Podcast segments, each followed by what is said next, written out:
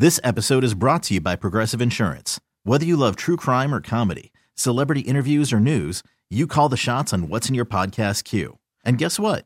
Now you can call them on your auto insurance too with the Name Your Price tool from Progressive. It works just the way it sounds. You tell Progressive how much you want to pay for car insurance, and they'll show you coverage options that fit your budget. Get your quote today at progressive.com to join the over 28 million drivers who trust Progressive.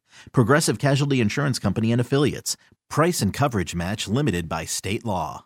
The Sunday get together here on CBS Sports Radio. Yes, a lot of National Football League talk, ongoing playoffs. Coming to you live from the Rocket Mortgage by Quicken Loan Studios. Millions of Americans finance the home of their dreams with their help. They can help you too. That's Rocket Mortgage. Push button, get mortgage. All right, second game today is the NFC Championship. Green Bay and San Francisco out by the Bay, and the guy who's going to be doing sideline work for Westwood One on their radio uh, coverage. Also, the host of the new show called Home and Home on radio.com. Our buddy Ross Tucker joins us here on CBS Sports Radio. Uh, living in some nice weather out there in San Fran, huh, Mr. Tucker? You know, it's not bad, Jody. I've got a uh, a light jacket on and a, a button-down shirt. I could have been in Kansas City today, or I could have been somewhere really cold. So, as you know, when you're the sideline reporter, my primary consideration is weather, and you can do a lot better or a lot worse, I should say, than the Bay Area. Yeah, outdoors uh, sideline can be a chore. Today, not so much for you. Uh, so a lot of people are speculating this is going to be a chore for the Green Bay Packers. These two teams faced off against each other about two months ago, and the 49ers put a good old beatdown on the Packers. Now, having played in the National Football League like you did, you might have faced a uh, situation where you're playing a team a second time in a year, and the first time you got your tail kicked. You can either look at it as revenge, and this is going to be your comeuppance, or been there, done that. We're in trouble because they beat us as badly as they did. How do you get your mindset if you're the Green Bay Packers coming into a game playing a team for the second time in a year when the first time went as badly as it did for Green Bay? Well, I think those guys know that pretty much everything that could go wrong did go wrong in that game and you look at it and you see the Rodgers fumble or what happened on the next series. I mean, you just go through it and you realize, hey, that's not us, and we can and should be able to play a lot better than that. I think that's something that they probably take some comfort in, but you still have to go out there and do it. I will say this you look at the history of the league, and when one team really dominates the other in the regular season, it just doesn't feel like that happens again in the playoffs. You know, it feels like it's either a close game or the other team wins. I don't know why, but it just feels like, in my experience, it's tough to then beat that team again in a, in a big blowout victory. I don't think it's going to happen. I, I think the Packers are being a little bit disrespected. I know some of the advanced metrics and people look at total yards. They've actually been outgained on the year, which is amazing considering they're 14 and 3. But ultimately, Jody, it's the first time in a while the Packers can win games with their running game. We've seen that a couple times this year. First time in a while the Packers can win games with their defense. We've seen that a couple times. And oh, by the way, they still have Aaron Rodgers. And they still have Davante Adams. So it's kind of weird to me that here we have the Packers with a run game and a defense, and they still have Aaron Rodgers. Yet everybody kind of acts like they stink. And oh, by the way, they're 14 and three, and yet nobody thinks they're really good. I do. I mean, I, I don't care about the, how many yards gained. I, I know how hard it is to win. They've won 14. I think they're good. I think they got a decent chance to win this game. You and I are singing the same song here, and I think most of us do. They're being underrated and understated with the fact that Aaron Rodgers isn't putting up the gaudy numbers that he previously had. This is not a 40 touchdown guy anymore. It's a 25 26 touchdown guy. It doesn't matter as long as you have the most points on the scoreboard at the end of the game. Just because Aaron Rodgers isn't doing it the way he used to, people think the Packers aren't a legit 14 and 3 team. And I got to give Aaron Rodgers a lot of credit because I'm sure he's hearing these things. And yes, he was the most prolific passer in the National Football League. He's not that today, but he's taking it all in stride, knows his role, does what he's supposed to do in the LaFleur offense, and he seems to be smiling about it. So I give a major tip of the cap to Aaron Rodgers. Well, and not only that, Jody. I mean, look who he's going against in Jimmy Garoppolo. Now, I think Garoppolo is a good quarterback. I don't think Garoppolo is getting enough credit for the plays that he has made this year. You know, especially at the end of the year, you think about the Saints game, the Rams game, those two third and sixteens, the Seahawks game. I think Jimmy Garoppolo deserves more credit than he's getting, but he has had a tendency a couple times to throw the ball right to the other team, especially those second level defenders, the linebackers like the Kendricks pick last week. Meanwhile, Rodgers almost never throws picks. And last week, he was totally locked in. Third down, late in the game, throws over 10 yards. If Rodgers plays like that again today, the Packers have a great chance to win. He's going to have to play very well. We know that, but you got to think he is eating this up. I mean, the team he was grew up as a, as a fan of, the team he wanted to play for, and also he realizes how few and far between these opportunities are. They just don't. I mean, he's been in one Super Bowl. It's been ten years.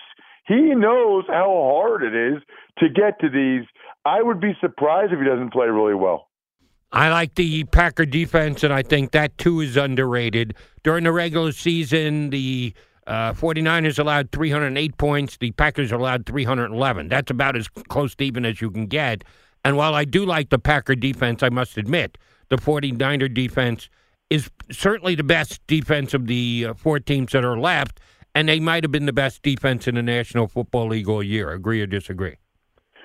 Agreed. What I thought was so surprising and interesting last week was the last month of the season – the Niners' run game wasn't quite what it had been earlier, and their defense wasn't quite what it had been earlier. You look at the sacks, tackles for losses, it wasn't the same over the last five weeks as it was ever since that win against the Packers on Sunday Night Football. But then last week, Jody Mac, it, it was like it was like the undefeated Niners again. I mean, it was like they were back to normal. They ran the ball right down the Vikings' throat, eight straight runs for a touchdown at one point. The D line was utterly dominant. It's funny too because they remind me. I, I started a couple games in my career against Jacksonville when they had John Henderson and Marcus Stroud. Both were like six eight and abs and just I couldn't believe that I was asked to block human beings that were that much superior to me. That's what Armstead and Buckner looked like for the Niners, and they got Bosa and Ford on the outside. So they got it going last week, though. For the first time in a while, they got both the run game on offense and the D line going. If they do that again today, it's over. I mean, if they do that again today, they are not only going to win this game, they're going to win the Super Bowl. He's got sideline duty for today's uh, Packers Niners game for Westwood One on the radio side. Ross Tucker, host of Home and Home on radio.com, our guest here on CBS Sports Radio. One thing that I'm glad to see about this game, Ross, is both teams look relatively healthy. You hate when you get into the postseason and you're down specific key guys and you have to depend on next man up. Sometimes it works, sometimes it doesn't. But it seems like both of these teams are pretty darn healthy going into this championship matchup. Yeah, you're uh, you're stealing my thunder for my opening pregame hit. But Sorry, it's, bud. It's remarkable. I mean, Kittle and Lazard were on the injury report earlier in the week. Um, you know, Bulaga was sick and didn't play last week, but Kyle Shanahan doesn't have a single player with even an injury designation. If they're on the active 53, they are ready to go today. As for the Packers, you know, their punter got sick. If he doesn't punt because he's sick, that'll probably be it for him in his career. They didn't sign anybody else, so he's going to punt and that's it for them. I mean, the inactives, you know, we'll see, but they got everybody healthy for the Packers as well. It's awesome, and it's rare for this late in the year. And they do each have some guys on on IR from earlier in the season, but to have every guy ready to go, good to go, I mean, that, that's how you want it to be. All right, as a former offensive lineman, I'm sure you've studied both of these team two teams, watch tape. Who comes in with the superior offensive line, Green Bay or San Francisco? I think that's close. Um, I think I'd probably lean to Green Bay. Um, their tackles, Bulaga and Bakhtiari, are both excellent players. I don't quite think McGlinchey and Staley are there where those guys are. They're probably just a notch below. And then in the interior trio, you know, the, the Packers are pretty solid there. Niners are fine, but they got Ben Garland is in at center because Weston Richburg got hit hurt earlier in the year.